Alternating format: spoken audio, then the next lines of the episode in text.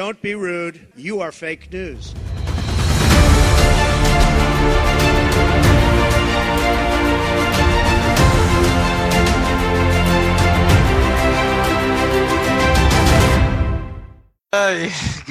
גוואלד. שלום לכולם, הגעתם לאמריקה 2020, כאן אבי לב.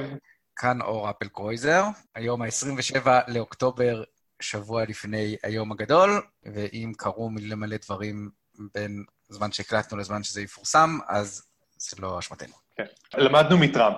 אנחנו לוקחים אחריות מלאה, זאת לא אשמתנו. כן.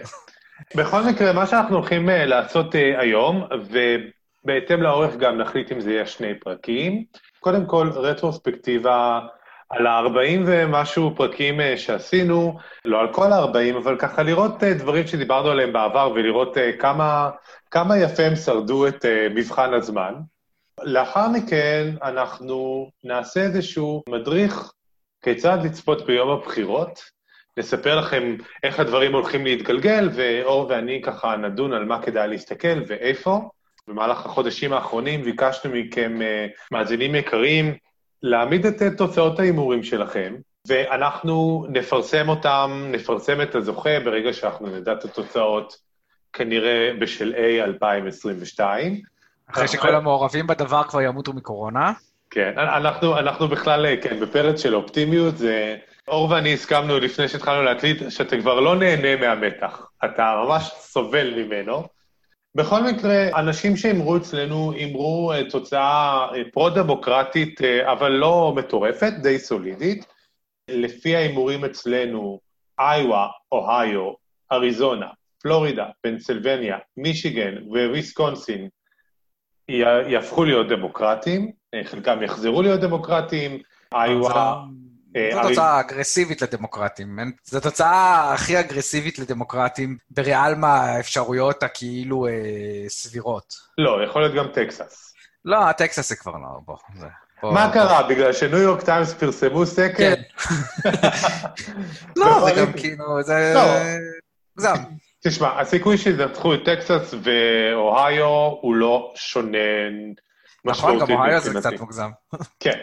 בסך הכל יוצא 349 לדמוקרטים, 189 לרפובליקאים. אני לא אוהב את ההימורים האלה, זה מנחוס, זה עושה מנחוס. אז סליחה, התכוונתי, 189 לדמוקרטים, 349 לרפובליקאים. לא, רגע, מה, אתם יודעים מה שאנחנו לא יודעים? או במצב קשה, אתם תצטרכו... הצצה למצב הרוח הכללי שלנו בימים אלה.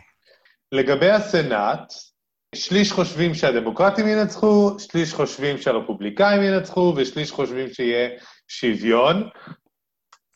לא נותן לנו כלום, לא נותן לנו שום תמונת מצב, ובאמת הנבחרים באופן לא צפוי, מעל 90% חושבים שהדמוקרטים, באופן צפוי, מעל 91% מהאנשים חושבים שדמוקרטים יגדילו, ו9% חושבים שהרפובליקאים יגדילו. דרך אגב, עד לפני כמה חודשים בודדים, ההנחה הייתה שהרפובליקאים לא ינצחו, אבל הם יגדילו את מספר המושבים שלהם, ככה שזה גם תוצאה פרו-דמוקרטית. זאת אומרת, הדמוקרטים יש להם רוב די גדול. כן, להגדיל את הרוב שלהם זה די אגרסיבי. כן. אוקיי, אז עכשיו אנחנו עוברים לרטרוספקטיבה על 42 הפרקים הקודמים שלנו, אז בעצם התחלנו את הפודקאסט שלנו עם פרק על הדוח של מולר. איך זה הזדקן לדעתך, אור? מי? מי זה? אני חושב שהם אלה שעושים יוגורטים. יוגורט? אפשר לומר שהדוח של מולר לא הזיז כאו זה למצביע בכל מדינת ארצות הברית, בכל ארצות הברית הלא מדינה, או שאתה חושב שהייתה איזושהי השלכה? כלום. הדבר היחידי, אני אגיד מה, בעקיפין, לא הייתה. הייתה יכולה להיות בשבועות, חודשים האחרונים, טראמפ ופוקס ניסו לדחוף בטירוף את הסיפור על כביכול שה-FBI רדף אחרי טראמפ וריגל אחריו בצורה לא חוקית וזה. זה סיפור שקרס למים לפני איזה שבועיים, כשביל בר, פרקליט המדינה, הסופר פוליטי של טראמפ, גם הוא החליט לסגור את התיק חקירה, מה שמראה לך עד כמה זה היה חסר ביסוס. אם זה היה תופס בתור סיפור, אז כאילו היה פה מין השפעה כזאת, הפוך על הפוך, אבל פשוט התקשורת המסורתית didn't take the bait, באופן מפתיע, לא עשו את הדבר הכי לא מקצועי והכי מטופש שהם יכלו לעשות, שזה דבר שאנחנו לא רגילים מהם, ועל כן זה לא השפיע בכלל. אוקיי. הפרק החמישי שלנו היה על מי שאנחנו טעינו, האם הוא אובמה החדש, וזה מר בטו אורורק. מה? לא. לא, סתם. האמת היא שבטו אורורק, למי שלא זוכר, ב-2018 התמודד לסנאט וכמעט ניצח את קרוז בטקסס. תשמע, לא בהכרח הוא מיצה את תפקידו במפלגה הדמוקרטית. אני כן רואה אותו עכשיו מאוד מנסה, מאוד אגרסיבי לגבי מה שקורה בטקסס. אתה חושב שעוד נשמע ממנו, או שהוא יהפוך להיות כמו, איך נקראים הזוג תאומים האלה? מטקסס? קסטרו, חוליאן ומישהו, והשני? חוליאן ולא חוליאן? כן, בדיוק. וקסטרו, קסטרו. מה אתה חושב? אנחנו נשמע ממנו? אני לא יודע. נגיד שהוא כאילו, הקמפיין לא עשה חסד, ובניגוד לקומלה האריס, הוא לא כל כך הצליח להתאושש מזה.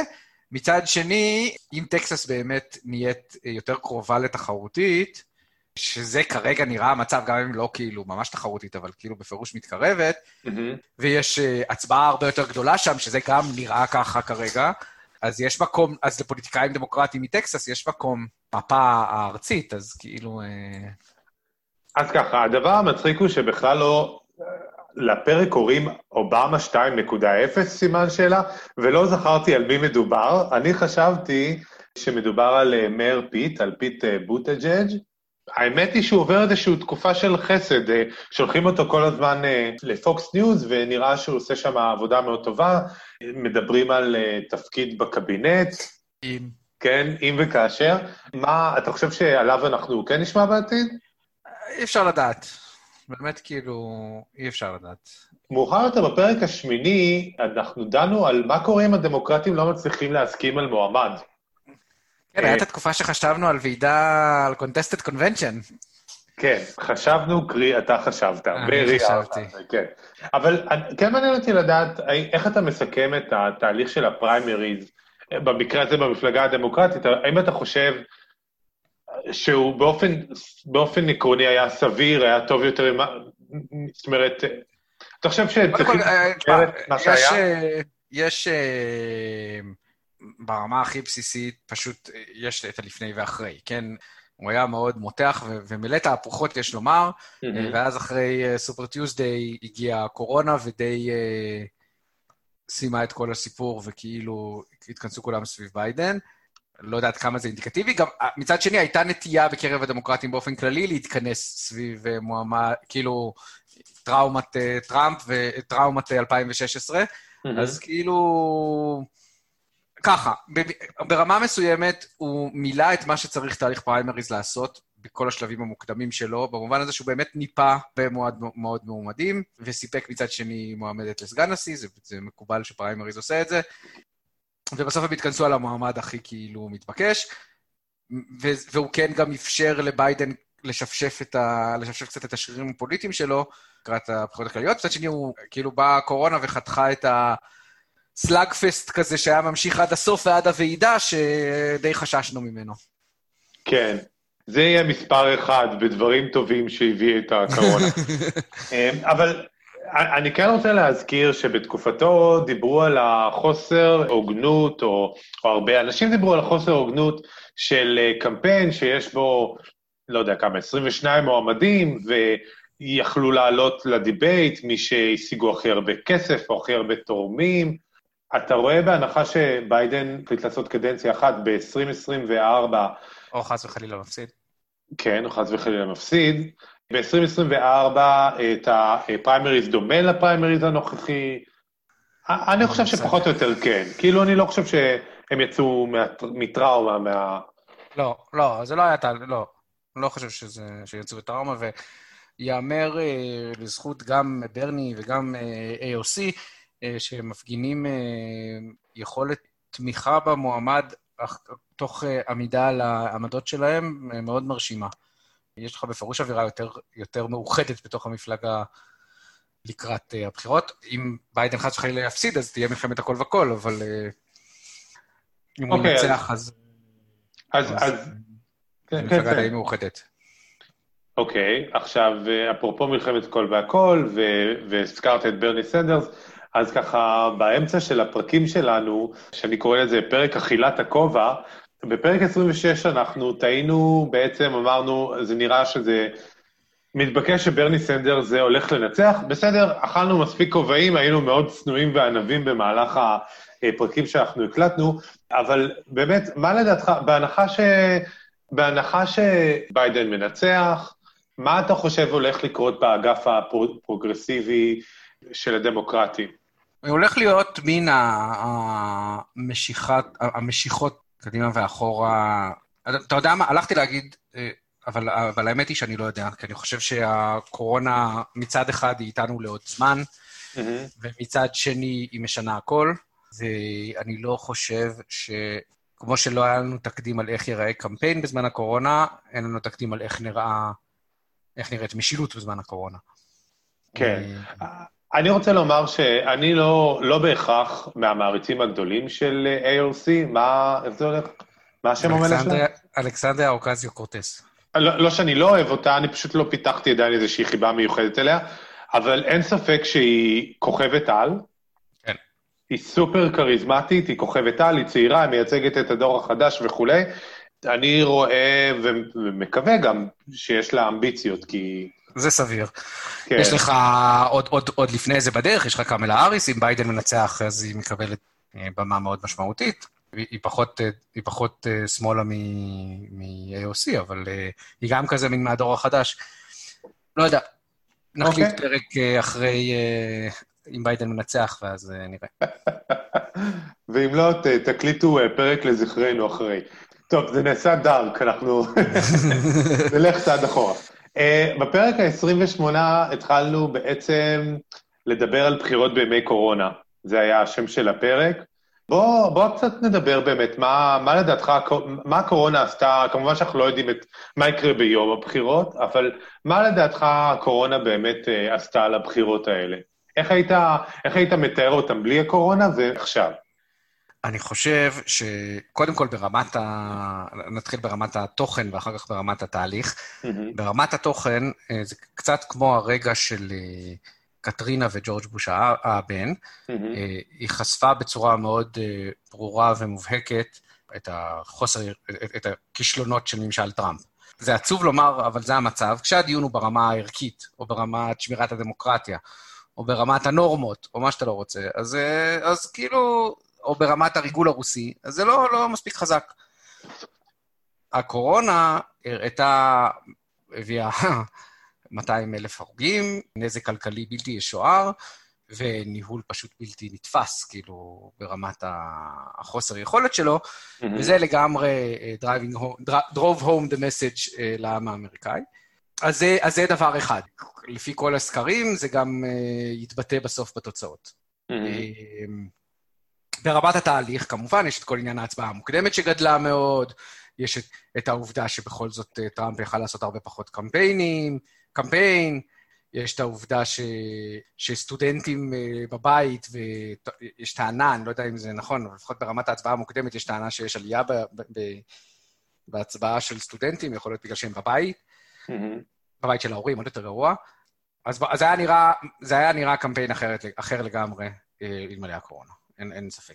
טבעם של מערכות בחירות זה שהמפלגות מחדדות כל מיני הבדלים ויוצרות באופן מלאכותי.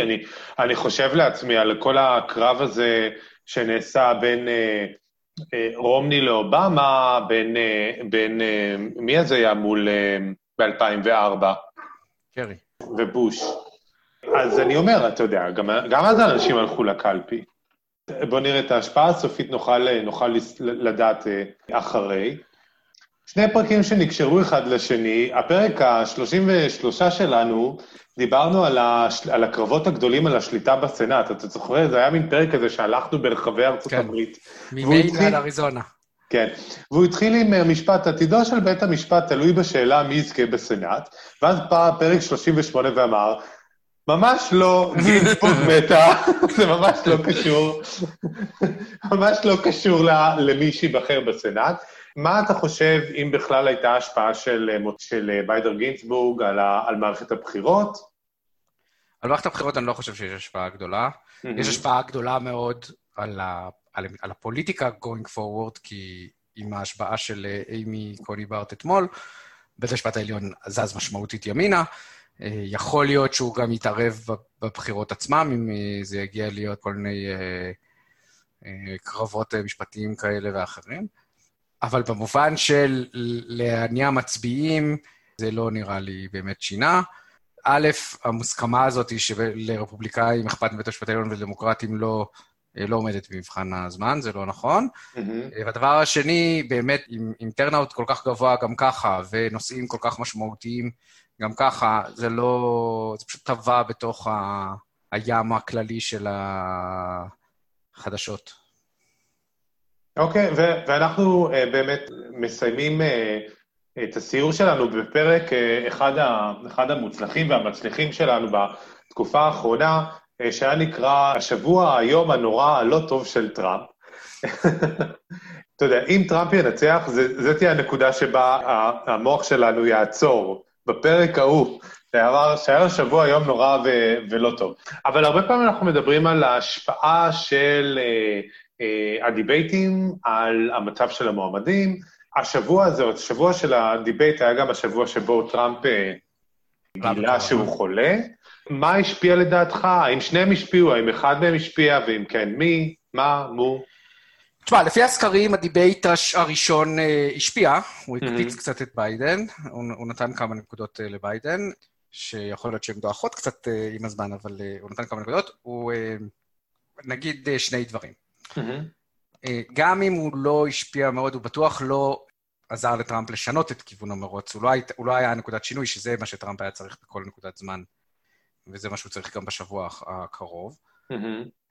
בדרך כלל התקפות או רגעים דרמטיים עובדים, נתפסים אצל האלקטורט, כשהם גם ככה מתיישבים על התדמית הקיימת של המועמד. המכתב של קומי על הילרי קלינטון חיזק את התדמית שלה כמושחתת ומסתירה וככה וככה. וההופעה של טראמפ בתור חסר שליטה, עצבני, ילדותי, היא פשוט התאימה לכל הסטריאוטיפ, לכל התפיסות הכי רעות שיש לציבור עליו גם ככה. לכן כאילו זה הראה את מצבו, אבל זה לא הראה את מצבו במובן הזה שזה כשלעצמו היה האירוע ששינה את כיוון המסלול, את כיוון המרוץ. כן. ובאופן די מדהים גם כנראה לא המחלה שלו. הוא יצא ממנה כנראה בסדר. הוא לא הצליח לשכנע את האמריקאים שהוא סופרמן כתוצאה מזה שהוא יצא ממנה בסדר. אתה יודע, אי אפשר לדעת מה היה קורה בקמפיין טראמפ אם הוא לא היה מתפרק לגמרי באותו שבוע, כשכולם היו שם חולים ובבידוד וכל זה, אבל זה לא נראה, לאורך ציר הזמן לא נראית איזושהי התפתחות דרמטית דווקא בעקבות המחלה שלו. אוקיי. חוץ מדבר אחד, שנייה, אני חוזר בי, חוץ מדבר אחד, זה הפך באופן חד ערכי את הקרע בין טראמפ לפאוצ'י. פאוצ'י ביקר את הטקס של האמי קומי בארט, ואז טראמפ התחיל לצאת עליו. אנחנו לא יודעים שוב פעם, יכול להיות שיקרה את המקרה של 1-10 וטראמפ ינצח, אבל אם לפי מה שאנחנו יודעים עד עכשיו, מה שיותר סביר שיקרה וזה שביידן ינצח, וזה שביידן ינצח בעיקר כנראה בגלל התפיסות לגבי הקורונה, אז הקרב של טראמפ בפאוצ'י על הקורונה לא עשה לו טוב. כן. חשוב לי לומר שאתה יודע, סביר להניח שלקורונה יש תפקיד משמעותי במה שיקרה בבחירות. אבל למשל ההתרחקות של הפרברים, ובעיקר נשים מהפרברים, מהמפלגה הרפובליקאית ומטראמפ, זה לא משהו שהתחיל בקורונה. יכול להיות שזה האיץ את זה, האמריקאים תמיד אוהבים שמישהו מנצח אותם באיזה ספורט, לומר שבגלל שה... ספורטאי שלהם לא עשה את המיקס המקסימום, או פצוע או מה שלא יהיה, הספורטאי אחר ניצח. לא, ספורטאי אחר יכול לנצח גם בלי שהספורטאי שלכם פצוע, וכאילו טראמפ יכל היה להפסיד גם בלי הקורונה. זה לא שזה היה ברור במובן מאליו שהוא ינצח. לא, זה לא היה ברור. אם זה היה מובן מאליו, לא היינו עושים את הפודקאסט הזה. זה לא היה ברור ומובן מאליו, אבל ברור שזה משנה. כן, ברור, ברור. אוקיי, מה שאני מציע זה שאנחנו נעצור כאן, נקליט את החלק השני של הפרק. אז האזנתם לאמריקה 2020, כאן אבי לב. כאן אור אפל קרויזר. וניפגש בפרק הבא. I'm a very stable genius.